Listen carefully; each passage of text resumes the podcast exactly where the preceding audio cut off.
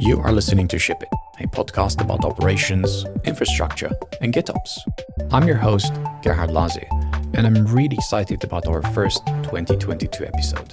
Today, I'm talking with Alexis Richardson, co founder and CEO of Weaveworks, about going fully remote, what a great team looks like, and GitOps, which is a way of implementing continuous deployment for cloud native applications.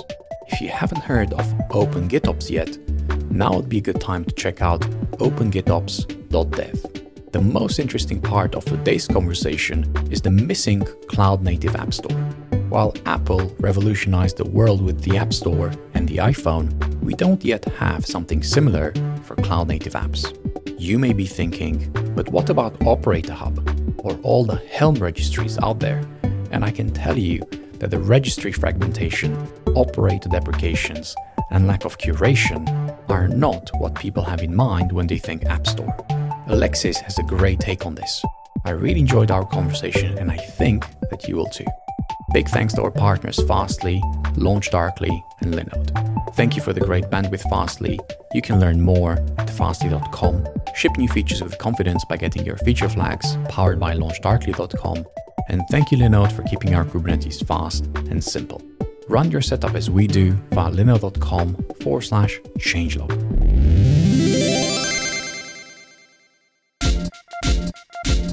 What's going on, shippers? Adam here. I want to tell you about one of our new partners for 2022, MongoDB, the makers of MongoDB Atlas, the multi cloud application data platform. MongoDB Atlas is an integrated suite of cloud database and database services designed to accelerate and simplify how you build data, ship application features faster with a first class developer experience, extend your data naturally with an elegant data architecture, scale your applications confidently with a foundation built for resilience, performance, and security, and run anywhere in the world with global and multi cloud reach. Deliver fast and consistent user experiences in any region on AWS, Azure, and Google Cloud, or replicate data across multiple regions and clouds to reach wider audiences and protect against broader outages. Try MongoDB Atlas for free today. They have a free forever tier so you can prove yourself and your team that the platform has everything you need. Head to mongodb.com slash atlas. Again, mongodb.com slash atlas.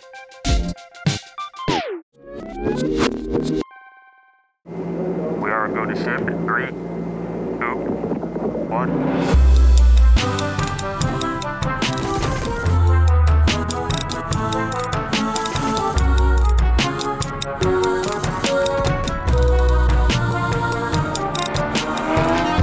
So I'm really glad that we managed to get together again because it's been quite some time. Actually, been at Changelog episode 374, which was part one of my KubeCon North America 2019. So it's been a while. I know that many things have changed for you, Alexis, and for Weaveworks as well since the last time that we talked. So I'm wondering, what is the most meaningful change for you in the last two years? apart from all the obvious ones. You know, like uh, there was this thing. What was it called again?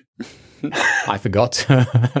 It's just all a blur. No, I'm, Yeah, I mean, for me, that. a big change is that I, I moved house to Oxford, okay. which goes with us going fully distributed. We'd always been a distributed company, actually, with people in the US, Europe, even Asia as well. But with, of course, with the pandemic, we moved out of our physical offices mm-hmm. and became fully remote for a while. And now we're sort of probably going to stay mostly that way. Mm-hmm. It's good to have a couple of places to get together now and then. And with some changing family circumstances, I moved out to Oxford, which is a lovely town 60 miles outside London, where actually I grew up.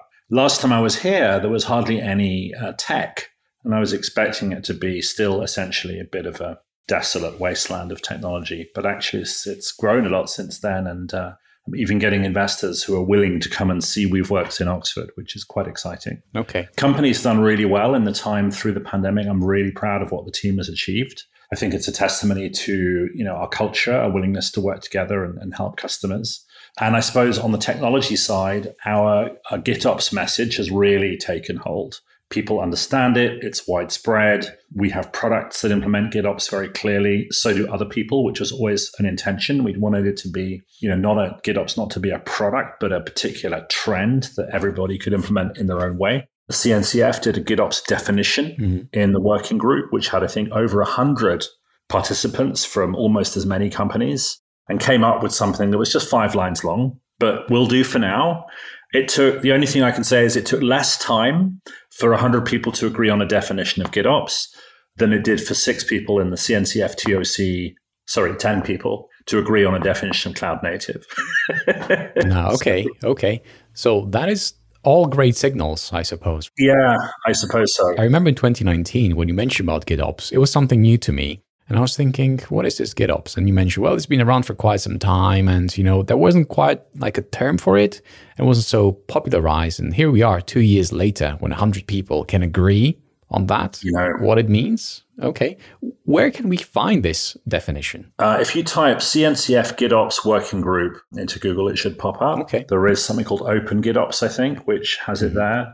And we'll probably have other things, other kind of conformance things and standard tools that people can use for all kinds of stuff. And it's just the beginning because at the moment, you know, we're still at the everything that is old is new again stage of technology where, you know, just like containers recapitulated VMs, which recapitulated mainframes, I think that uh, GitOps recapitulates many, many, many things before it, like DevOps infrastructure as code, CI CD, mm. you know, even going back to the early 90s with Promise Theory from Mark Burgess. And um, a lot of the ideas that he had are now, I think, easy to implement. That's the key difference.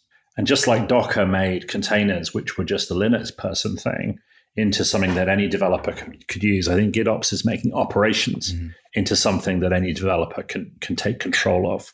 And that is a really important change because, as I've said again and again, the number of developers is increasing very fast. And uh, it'll probably be 100 million you know, in the foreseeable future if it's growing 15% a year. That means it doubles every five years. Uh, question is, what tools will they use? What will their expectations be? What will they build and for whom? And so we think GitOps is a simplifying solution to a lot of this technology to come. Okay. So we have all these cool technologies. We have the landscape, which is growing, which is expanding. GitOps, everybody agrees what it is, but there's still something missing. And I know that you recently spoke about this. You're expecting or maybe wishing that there was an app store for the enterprise. We're still yeah. missing that. First of all, what is this app store and where is it? Because I can't see it. I mean, we have things like, um, you know, Helm chart repositories as Artifact. And companies like Amazon have marketplaces, Red Hat has Operator Hub. So, in a sense, we are little by little getting closer to the idea that there is a systematic way to extend uh, one piece of enterprise software with another. Mm-hmm. But really, I was talking about, you know, was, it's a castle in the sky. I mean, you know, I think the reason I discussed the enterprise app store is because, in a way, it's such a ridiculous idea. If you look at the um, the presentation that I gave, which you can, if you find GitOps Con, the keynote that I gave for KubeCon, it's all there, and there's a there's a YouTube video, and the slides are online. And I'll I'll give you a link afterwards that you can share with your audience. But um, if you look at it, you'll see that um, I'm talking about how in technology we have these sort of pivotal moments, and for me, a really important technology moment in the last few years, not the only one by any means, was the iPhone. Mm. When the iPod appeared, people said, Why do we need this? We have the Walkman already. And then they bought it and they went, Oh, that's such a quite cool device. And then we saw that the Zune was a way to do it badly. You know, don't make it brown. Tip for next time, things like this. But it wasn't really until that form factor also became a phone and then a camera that people went, hang on a minute, this could be really profound change in how we interact with technology. And, you know, not necessarily even in a good way. I mean, it brings things like Facebook into your life, maybe too intrusively. But it was a really important moment. And if you look at the Apple share price and at the graph of other Apple releases over time, you'll see there's a big push up after this thing appears, followed closely by the App Store. And what the App Store did was it made it possible to put anything on your phone. And those two together created what you know people call the iPhone moment or the App Store moment. It's just a sea change in convenience and experience.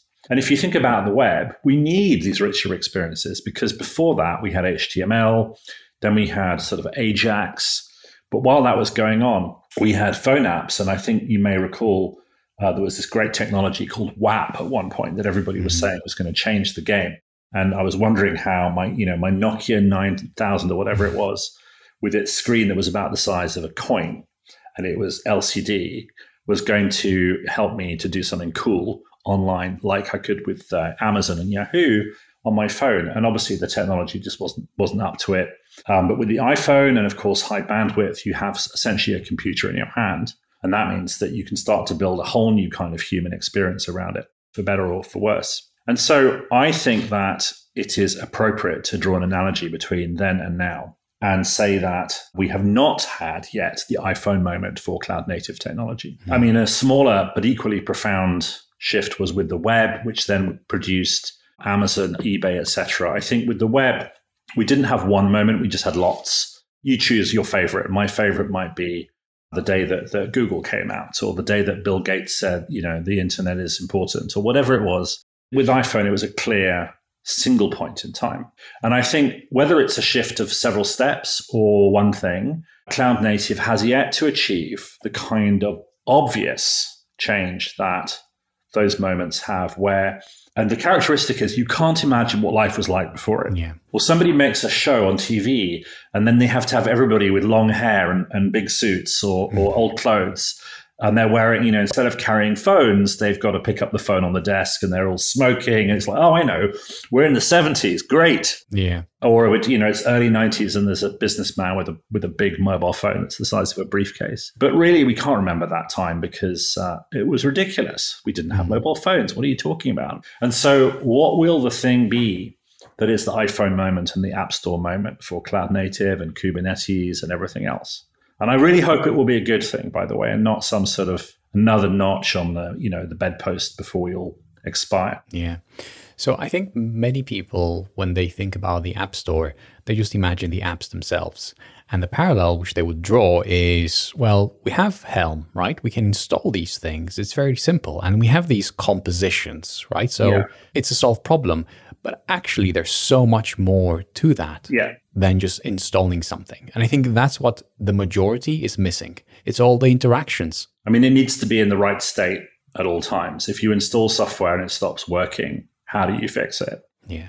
But it goes into, for example, like security, like compliance. It's not just the artifact that you get, right? It's not just the image that you get that it runs and, you know, it behaves like a, I know, like a 12 factor app obviously like since then things have moved along but still it doesn't just it's not like a cloud native app. There's a lot more to that. It's like it fits in the whole ecosystem and you have the whole ecosystem.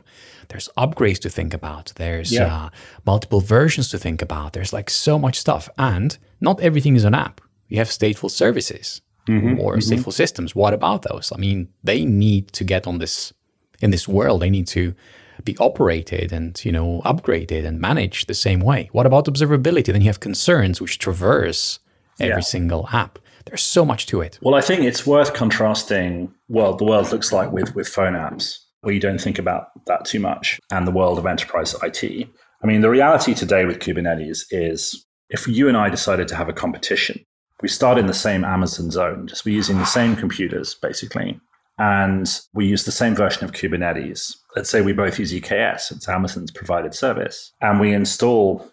I install my cluster, you install your cluster. Maybe we each agree to put a couple of things on it a couple of add ons, Prometheus, something else, maybe some apps. And we each do it in lockstep. And then we let it run and then we wait for like a couple of days. I would ask, is your app now the same as my app? And generally, we have no idea. And that is why enterprise IT is still hard yeah. because we don't want to be in a mm-hmm. situation where these things are diverging potentially. We want to be in a situation where we know that they're correct, we know that they're the same, and we know they're under control. Mm-hmm. I think this is key. And um, the presentation that I gave made some sort of uh, pretty cheap jokes at the expense of enterprise IT, you know, the classic uh, IT crowd model with guys in the basement saying, Have you turned it off again and on again? Mm-hmm. But actually, you can't even turn off most enterprise software it just keeps running and then upgrading you know that's a chance for the team to take a few weeks off mm-hmm. deleting i mean how many people who did openstack pocs back in 2013 14 has they're still running somewhere in the organization yeah, exactly i was yeah even today like yeah and they will for many years because everybody will be scared to touch them right like leave it there who knows how much craft you would accumulate, right? It's like, you're right, it's difficult to imagine the Nokia before the iPhone. Like, what was that even like, right? App? How would you get an app? And we had the BlackBerry store. I remember that. Yeah. And that was like always like, what is running on this one? I have no idea because the interface was all wrong. The interactions were all wrong. So do you know of any enterprises today that have had maybe a mini app store moment? Any examples? Well, I think people are starting to realize that there are some benefits of thinking in this way. I was talking with somebody a couple of days ago about the benefits of Kubernetes fleets. Fleet is basically a heterogeneous group of clusters. Mm. And if you're following the Kubernetes standards work, things like cluster class are starting to speak to this challenge. You may not know how many there are, you may not know who runs them, but there might be a few thousand clusters, and um, some of them have some properties that you want to change. Let's say you want to upgrade one of those. Well, hang on a minute. Why are we even upgrading? Wouldn't it be better just to shut the whole thing down and start a completely new one on a new version and then redirect the traffic? If we could make that easy, then for some, but not all cases, that might be a better way than trying to upgrade in place. And that's a really good example of approaching IT with a consumer mindset instead of an enterprise IT mindset. The whole idea of an upgrade leads us into problems in some cases. Yeah. I mean sometimes, you know, we dispose of consumer technology because it's it's not upgrading in the way that we want to. It's just better to get a fresh thing, sadly, and let someone recycle it. Mm. Uh, so that's a good example. Another example is I see people discussing whether Kubernetes is a cloud or not. And of course, this mindset comes from when Kubernetes appeared, everybody said, oh, it's like Google for everybody else. Mm-hmm. And they think, well, Google's running this big cloud. So we can be like Google. Why would we want to be like Google? No one stops to explain this, but let's pretend it's a good idea. Therefore, Kubernetes must be like OpenStack. It must be a private cloud technology. Now, hang on a minute. Is it really a private cloud technology? Do we really want to have lots of different teams on a single Kubernetes cluster? Is it even designed for multi tenancy? If you ask the Kubernetes team if it's designed for multi tenancy, you will either get the answer no, or you'll get silence and then looking at the feed. And that's Kubernetes, not Borg. Borg is a different thing.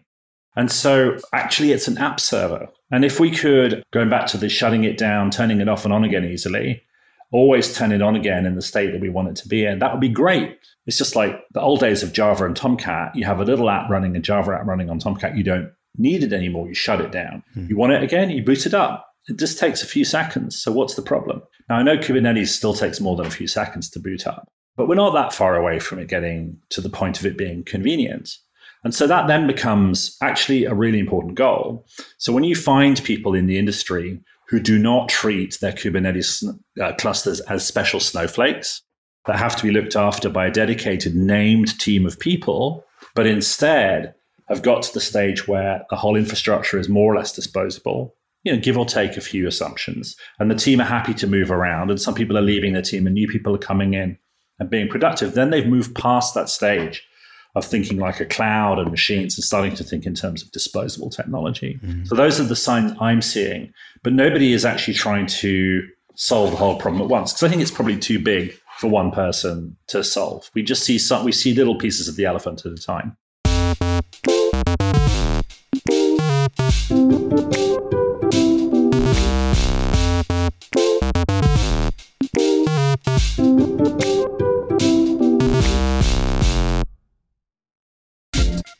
This episode is brought to you by our friends at Raygun. Time is of the essence when identifying and resolving issues in your software, and our friends at Raygun are here to help once again. Their brand new alerting feature is now available for crash reporting and real user monitoring to make sure you're quickly notified of errors, crashes, and front end performance issues that matter most to you and your business. Here's how it works. Set thresholds for your alerts based on an increase in error count, a spike in load time, or new issues introduced in the latest deployment, along with custom filters that give you even greater control. You can assign multiple users to make sure the right team members are notified with links directly to the issue in Raygun. This takes you to the root cause so much faster.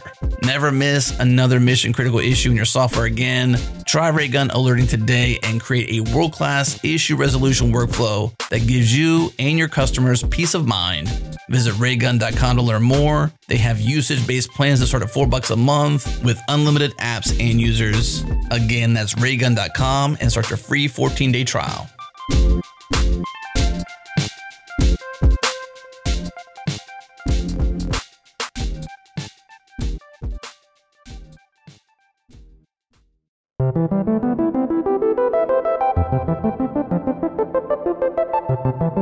I think that makes a lot of sense, and I do find myself in a similar situation when it comes to upgrading Kubernetes. I, not even Kubernetes, even like the components, like the essential components like external DNS, like uh, Cert Manager, like you maybe want to install it again from fresh rather than because there's always drift. Mm-hmm. And that's where all the problems come from. Migrations. What happens if a migration goes wrong? Like you have a backup, then you restore the backup, but you're just like caught like a point in time. What if that doesn't work anymore? What do you do then? How do you recreate the entire world? And I think that GitOps as a model can really help. So if you capture your entire definition, like like the base zero, and then on top of that, all the things can happen. So when you start again, you start from the same baseline, and then whatever needs to happen will happen. That's okay because of reconciliation, because of loops. But what is that baseline? Like no data, just the declaration. Well, yeah, that's the problem today. I mean, let's face it, there's no really good GitOps solution that includes data right now, which is not to say that, well, let me explain what I mean by this. I think there are some amazing data solutions out there which we can discuss. When I say good GitOps solution, I mean something that has got to the point where it's easy for just about everybody. Mm. And GitOps is still breaking slowly out of the Kubernetes world to a world of the bigger world of application developers. It needs to be as simple as building a web page right now. It's not there yet. Mm. All the techniques that it's based on, like the sort of chefs and the puppet of this world that inspired all these infrastructure as code ideas and so on. You know, those are more complex and this is becoming simpler, but it's not there yet. But it does basically deal with apps if you know what you're doing. But data is much more challenging. Now, we do have some very great technologies like Apple Time Machine, which is based on Solaris. What was it called? Not zones, but um, Snapshots? The Solaris snapshotting technology, ZFC, ZFS. the world's most amazing data storage layer. And some people I know, even friends of mine, have tried and failed to bring ZFC to the masses a few times. It's just not happened yet, and I think there's just there's just a few pieces missing hmm. that, that somebody will crack. But we'll get to a place where you know GitHub has a history, applications can have a history in GitHub or, or other tools, and data will have a history, and then you'll be able to bring those histories together sufficiently well to just about recreate your world, which is not the same. Let me be clear for people pedants, not the same as solving any hard computer science problems. You know, there will be edge cases. We will make mistakes. Things will fall out. But generally speaking, the business will kind of work around that stuff. GitOps, even though it's still getting there when it comes to data, I think it does a great job as at capturing the entire infrastructure as it runs, and the tooling improved a lot in recent years. Mm, I think so. When I started looking at it, yeah, the GitOps CLI didn't exist. Now the GitOps CLI is a thing. What is the GitOps CLI? It's the first time I've heard of it uh, in recent weeks, but um, I really like the promise, like especially like the starting with it. So the GitOps CLI is part of Weave GitOps, and um, that's just something we wrapped around uh, Flux. And it's our open source project. We recommend that you try it out. Uh, we have some ideas to make it even more exciting in the future, but right now it's pretty simple. The idea is essentially that GitOps should just be a very natural part of every developer's workflow for testing, for ro- rolling into production, for going back. And this should be first hand verbs that everyone is familiar with. But this has got some time to go yet. Okay. So it's easy to get started. The two commands, that's great. Like start with GitOps and two commands. I really like that story, right? The getting started mm. obviously needs to be simple for anyone to even consider trying it because, like, why would I? What are the benefits to using GitOps for those that are still thinking, like, should I use GitOps? Do I do GitOps? Like, what are the benefits of GitOps? Well, that's a really good question. Um, one of the key benefits is that it automates a lot of steps that you would do manually when it comes to deploying and managing your stack. If you want to deploy lots of components into Kubernetes, several different GitOps technologies, including Flux and Weave GitOps, but others as well, will work in this way. They will run an agent inside Kubernetes. In fact, you can do it without an agent too, but the agent example is the simplest to explain. Mm-hmm. They'll run an agent in Kubernetes, which is aware of potential updates. And then when it sees that a potential update is available, it will deploy it. And that particular mechanism is what we call pull, which is again something that has been done before Kubernetes came along. It was uh, an earlier idea, but it's nice because it has um, properties like security. It can inherit all of the Kubernetes security and lifecycle and operational capabilities, which just by being embedded inside Kubernetes and living inside it. It can also see all the current Kubernetes state securely, which allows it to compare the current running state with the intended state without breaking security. And that means that you can observe whether a cluster is in the right state or not without breaking security, which is very nice. Uh, another property is that it scales. So this is something that you would be aware of if you had done previous work in PubSub. But as you add more and more and more copies of a source of information, uh, it becomes more scalable to pull changes asynchronously than to put trying to push them all at the same time to the listeners on the remote clients. Mm-hmm. That's because some of them get there at different rates, some of them don't get there, some of them may not be ready, and other reasons as well. So this matters when, for example, you have the use case like a telecommunications company where the Kubernetes clusters are running in the mobile phone towers and you might have three machines running a few clusters or another example is restaurants where they have you know kubernetes clusters in the restaurant believe me this is true today mm. or airplanes where there's a kubernetes cluster in the airplane and so all of these things are connected back to a centralized controller or hq where the decisions are being made and once a decision has been made it will be virtually pushed out virtual synchrony out to the remote clusters in this case in the telco towers but the actual changes will be pulled in. Mm-hmm. And this matters, the scalability matters when you have thousands of these things, which you do in this case. So this is about taking Kubernetes to the edge scalably. Another thing is that nobody touched the cluster, and yet you have thousands of identical clusters, or they can be different if you want them to be. So you can have complete management of a huge fleet across a geographical area, all in software, which means that now we can take something like the telco infrastructure which is upgrading to fast comms like 5G. And that could become an extension to the cloud. So that's like a mind blowing event. That could be one of the key steps towards the iPhone moment for cloud native apps. Mm. When we have an always connected set of nodes that form a single virtual cloud infrastructure, mm. we'll be able to run apps wherever we want to, whenever we want to, that do whatever we want to. Yeah. And that's pretty cool as well. So I think all of those things come from GitOps. Mm. But then there's even really basic things like do you know what state your cluster is in? Yeah. Yes, you do with GitOps. It's great. So in the example of Alexis and Gerhard, each start a Kubernetes cluster and we wait a couple of days, we can check if we're in the same state. Mm-hmm. So I have a less mind blowing example, but real, real world. This is like my own experience when it comes to the changelog infrastructure. Great. So you're listening to this podcast. Uh, it's being streamed from a Kubernetes cluster. Hooray. And that Kubernetes cluster, when it was configured, even though it does use a pull based model when it comes to updating itself, it's not using the GitOps tool that you'd be familiar with, like Flux or Argo. It's using something called Keel.sh. Now, even though that does something completely different and we're always running on latest, which is very dangerous. Anyone doing GitOps say no, never run latest because you don't know what latest means and it changes. And we even had issues with that. But the one thing that worked really well is the CI CD system, whatever that may be, not having the keys to production, not knowing even where production is. The CI CD system stops, like after it produces an image, it publishes it to a registry of images, Docker Hub in our case. And there's this component which continuously keeps watching that image. When is the latest image? When it has been updated. Mm. And the properties of this, besides security, which you mentioned, which is a big one for many, is that you can run multiple Kubernetes clusters and all you have to tell it is like, just pull from latest. That's all you have to do.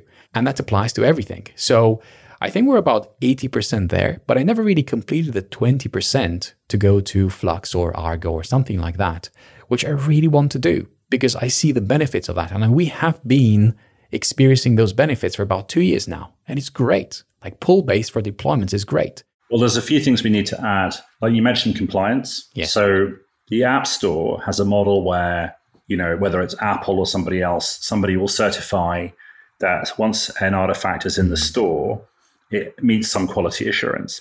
At least that's the that's the idea. It's not always true, but you don't always want to push changes to your telco towers unless somebody's vetted them. Yeah. So the next phase, which I don't think is part of the sort of standard definition of GitOps, is to fully integrate policy and compliance into this, mm. so that we can have a concept of trusted delivery, and that includes the classic, the buzzword of the day, supply chain mm. signing your artifacts, so check provenance, attestation. All the cool new scanning tools can be part of this. Things like linting, things like static analysis. There are so many different examples. But fundamentally, you're saying I get something from a safe place, I move it through a sequence of safe places safely, and I get it out to the right place safely. And that I think is really critical for the App Store as well, as well as what you're saying. How does the GitOps model fit with the CI CD, the continuous delivery pipeline specifically model? Because the pipeline, the one that delivers into production, I mean, the last step is, right? I yeah. deliver this and this is running. But the GitOps model changed that slightly. What does that change look like? You still do pipelines, but they work in a slightly different way. So we talk about GitOps pipelines as well. Mm-hmm. So the basic example is I have a CI tool which does some things, and then I'm ready to do a deployment. Yep. In the old days, my CI tool would run scripts to do that deployment. And that's okay with small scale, simple steps. But when you've got more than a few things happening, if one of the steps fails, the CI tool basically have to replay the whole update in order to get your update done correctly. With GitOps, the CI tool is not responsible for the, for the last step of the actual update of the cluster. It is responsible for presenting artifacts and changes ready for deployment in repos that contain immutable artifacts, which we call the immutability firewall or DMZ. From that immutability zone, the agents in the cluster can see the see the available new things and mm-hmm. selectively pull them in and deploy them. And then Kubernetes, because it's a conversion orchestrator, will usually get the system into the right state with the help of the agent, which in, in, in our case is Flux. And that means that uh, your pipeline now includes something that's running inside the cluster. Mm-hmm. And the last mile is a pull rather than a push. Now, again, I want to state very clearly there are variations on this pattern. Mm-hmm. So you can do the whole thing as 100% push. But the last mechanism is making some changes because it includes the cluster. Mm-hmm. And that has to be done securely. The second example is one where staging is involved. And there, this can be done in many, many, many different ways. So, one way would be to have an actual persistent staging cluster. Mm-hmm. So, we push uh, candidate changes into the staging cluster, we inspect them, and then we, we once again do some more CI work and then we push changes into production. Or we can do things where we have a, a, a stage release. So we push changes into production and then do a canary. Mm-hmm. And the CI tool continues to play a role. For example, observing the canary. The only difference with GitOps is just like in my first example, the CI tool will interact with agents running inside the cluster. Now, in the case of a canary, it's going to interact with a tool called Flagger, mm-hmm. which is something that manages a canary rollout but it's just the same idea except some of the some of the you replace a few scripts with agents running in the cluster is, is the basic change. How does the pipeline interact with the canary? How does it know what the canary does? I mean, it can't be synchronous, right? In the case of Flagger, it has it outputs to Prometheus uh, according to configurable SLOs. Okay. So you can basically tell it, hey, push this canary out another 5% unless this metric is over this number. Mm-hmm. And then that interacts with external systems. So if you want to hook that up to your CI, the CI can sit there waiting, watching for metrics coming out of the, the Prometheus channel to show you what's going on. So there's all kinds of things you can do.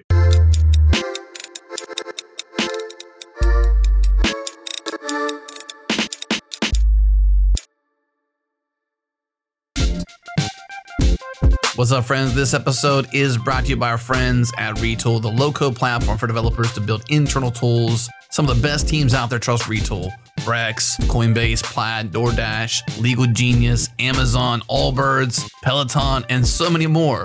The developers at these teams trust Retool as a platform to build their internal tools, and that means you can too. It's free to try, so head to retool.com slash changelog. Again, retool.com slash changelog.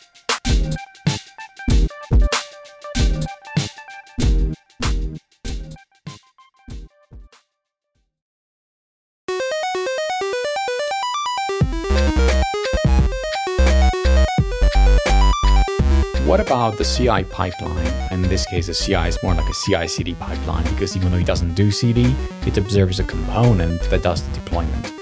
What happens if, for example, Flux, because I imagine that's the tool which in this case updates what's running in the cluster. What if it can't do that? Maybe there's not sufficient resources, maybe mm. uh, some compliance is failed. How does Flux communicate that back to the CI CD pipeline? So there is a write back mechanism which people have been putting into GitOps tools, which helps them to use essentially privileged channels mm-hmm. so they can communicate flags back. There is, I can't tell you exactly what level of support there is for different things. What I can also tell you is that we have GUI tools which allow you to look at a difference between what's in the running state Mm-hmm. and what is in the intended state, which means that you can then see if things are in the state you want them to be. Mm-hmm. And that allows you to see if a job is completed. This is an area of active active work. I see what you mean. Okay, okay, that makes sense. So I'd like to shift a little because we talked a lot about GitOps, but one very important thing is when you try to gauge how far down the GitOps model you are is the maturity model. Yeah. What can you tell us about that? So the maturity model is also in the slides that I gave at the GitOps Con. I talked about the enterprise app store. And so there are a few layers. The, the most advanced layer is what we call scaled GitOps, which was when you think about your whole fleet as a or potentially a, a single entity, just like you think about a data center as a single group of computers. And you have capability and abstractions and tools to manage rollouts and policy across the whole fleet. That's um, pretty amazing, and there are there are some companies out there doing that today with proprietary tools. And that's like level four, right? That's like the highest level Yeah. on the yeah GitOps maturity model. Okay. The next one, which I think most of our customers are trying to get to, is what we call enterprise GitOps, which is when you've got config management at the infrastructure, cluster, app layer, the main layers of the stack, and quite a few pieces of the workflow as well. That already just has such enormous cost savings and such boosts in developer productivity and operational metrics that for many people it's it's just the goal especially if they're sort of you know in a hybrid or multi-cloud environment or something like that then there's the and those both for us are commercial customers the other two layers are what we call prerequisites and uh, core GitOps. So prerequisites is when you're basically doing Git but no ops. So this is what people like GitLab call GitOps. So essentially they've got all kinds of runners, or in the case of GitHub, GitHub Actions would be doing exciting and important workflows around Git, which could be part of an installation or a deployment, but they don't actually do anything operational. They don't actually sit there inside the cluster continually verifying that it's in the correct state and correcting it if it drifts. They don't do things like manage canaries. They don't do things across clusters. They, it's it's very very basic stuff. Mm-hmm. That is for many people at entry level. It's a good thing to do. The next level up is what we call core GitOps. That's when you're basically aligned with the precepts of the what the GitOps working group has published. It's very basic stuff. It just says you have continuous reconciliation based on a plan mm-hmm. in a shared mutable store, version controlled store, sorry. Uh, and this is uh, almost identical to the methodology pioneered by Chef and Puppet, except that it's um, more easy to use now. You can apply it to more things all up and down the stack. There are, there's less scripting involved. It's more programmatic. It's easier, blah, blah, blah, blah. So just to recap, you've got your prerequisites, which is Git workflows. If you're just doing Git workflows, you're not doing GitOps because you need to be doing ops. If you do core GitOps, you're adding the operational loop, which makes means that you now have automation. The mm-hmm. system looks after itself. Then you add enterprise GitOps. You add more clusters. You move up and down the stack. You start encoding things like policy as code, platform as code into it.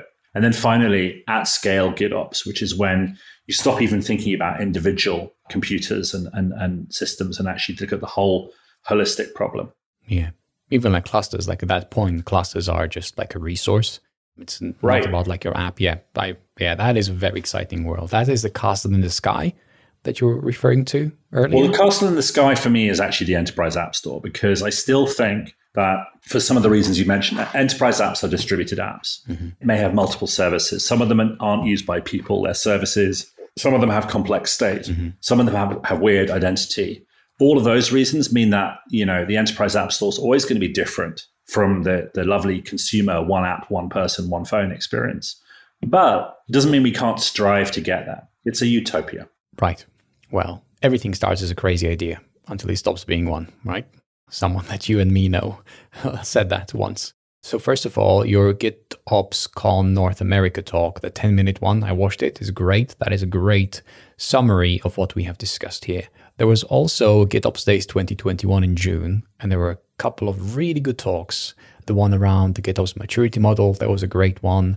There was the inflection point. I think GitOps has reached an inflection point, something like that, that Cornelia gave. So there's a couple of good talks at that conference, which we will link in the show notes below. How was your uh, GitOps Days 2021 experience for you? Spectacular. I mean, I'm really proud of what the team pulled off. Let me just describe it to you. It's quite something. We're, I think, we're a reasonably well known company at this point, but we're not a big mm. company, okay? Yet, our very small, very motivated, very talented team who works constantly with our customers and partners was able not only to get a great set of real world use case talks, but also, check it out, they got a representative of Amazon and Microsoft Azure and VMware and Red Hat and Mesosphere, now D2IQ, to all stand up in one place at one time and say, we're using GitOps in production in our systems. And they all gave Flux demos because they're all using Flux, except Red Hat, which is using Argo, and a little bit of Flux on the side for its, some of its customers. That was amazing. And another one is Alibaba that spoke at the previous conference.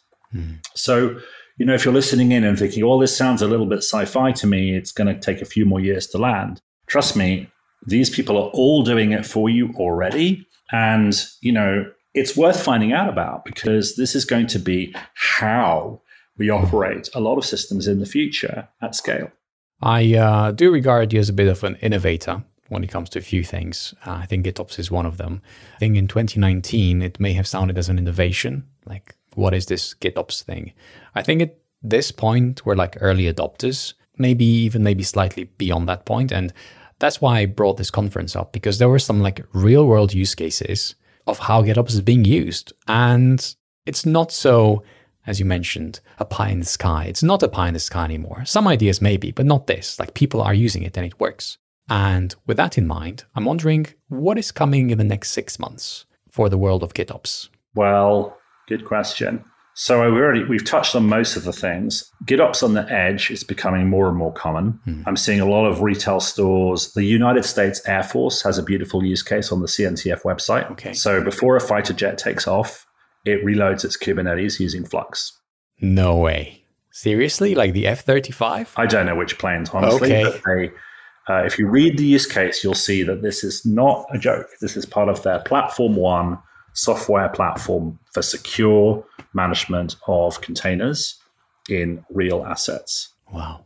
That is impressive. Same day, there was a presentation on the GitOps stage, lovely presentation from Ricardo at CERN, who manages an extraordinarily large and very heterogeneous infrastructure, talking about how GitOps has basically made it all possible. Mm-hmm. I should add that GitOps, that, that Ricardo has, has young children, so he's managing to do his job and sleep at night. okay. this is really important. You know, you don't want to be woken up in the night. GitOps can help. We had a customer who just rolled out 5G with GitOps. There's going to be a press release next week about that. Mm-hmm. Everyone's super excited about that. And it's already doing HA, which is pretty cool. By the time you're listening to this, by the way, which will be um, end of December, that will already okay. be out. So we'll link it in the show notes before we publish? Yeah, all of those are kind of quite big scale things. So those are what's coming is you know, more real world cases, more edge. Mm-hmm. And then I think we're going to see a lot of work around the deployment pipelines, not just in the Git world of GitOps, but of course also in, in the CI CD world as well. DevOps and GitOps are becoming secure. They are becoming policy integrated. They're becoming ways to get code and assets into production wherever you want with 100% uh, attestation along the way. That's that's the future. And then, of course, fleets and platforms, the different ways to scale are going to be very mm-hmm. important. And all of these things are being sort of unlocked like levels of a computer game mm-hmm. by just continuing in the same direction. That's amazing. And all this while Christmas is happening and all this while like all like the life is happening. So there's like a nice progression to these big things happening while, you know, carry on as normal. Everything's fine. Right? Keep calm. So, as we are preparing to wrap up, I would like us to summarize this for our listeners. What would you say is the most important takeaway from this conversation? I'd say that you should be not scared to try out these new technologies. We've got, you know, a GitOps demo running on GitHub Codespaces with a GUI that you can use you can use right away that I would recommend. You're welcome to contact me personally if you can't find it. I'm Monadic on Twitter and alexis at weave.works is my email address. Within an enterprise organization, if you're using Kubernetes and you want to help scale or you're worried about onboarding applications, talk to me. because that's something that is a lot easier than you may have thought. Same for multi-cloud, same for integrating secure DevOps into the into the tool chain, all of that stuff. I think it's you know very much kind of happening and happy to help anybody mm-hmm. with, with their problems around it. My most important takeaway is that I've been sleeping at the wheel for too long, and it is time to get properly into GitOps and try this out. I will do exactly as you said, reach out if I get stuck. So thank you very much for that. That's super helpful. And I'm really excited about 2022, what we will do for changelog with GitOps, as well as see what others will do for their real world applications. Mm. I mean, if the Air Force can do it, I think we can do it. Indeed, indeed, indeed. That's the way I'm thinking about it. This has been a pleasure. Thank you very much, Alexis, and looking forward to the next one. Take care. Thank you for tuning in to another episode of Ship It. This is just one of our podcasts for developers. Go to changelog.com forward slash master for the rest. You can join us via changelog.com forward slash community for free. Only cost is happiness credits if you choose to not interact with us. There are no imposters in our Slack. Everyone is welcome. Huge thanks to our partners Fastly, LaunchDarkly, and Linode. Thank you, Breakmaster Cylinder, for all our awesome beats. That's it for this week. See you next week. Actually, there's one more thing. Today, as I record this, is my first day with a new team of amazing people, and I'm super excited for this new venture. I wish the same feeling for you. My last thought resilient teams are made up of individuals that offer to share everything that they're learning. They see the whole landscape and ship obsessively. Don't finish it, just release it.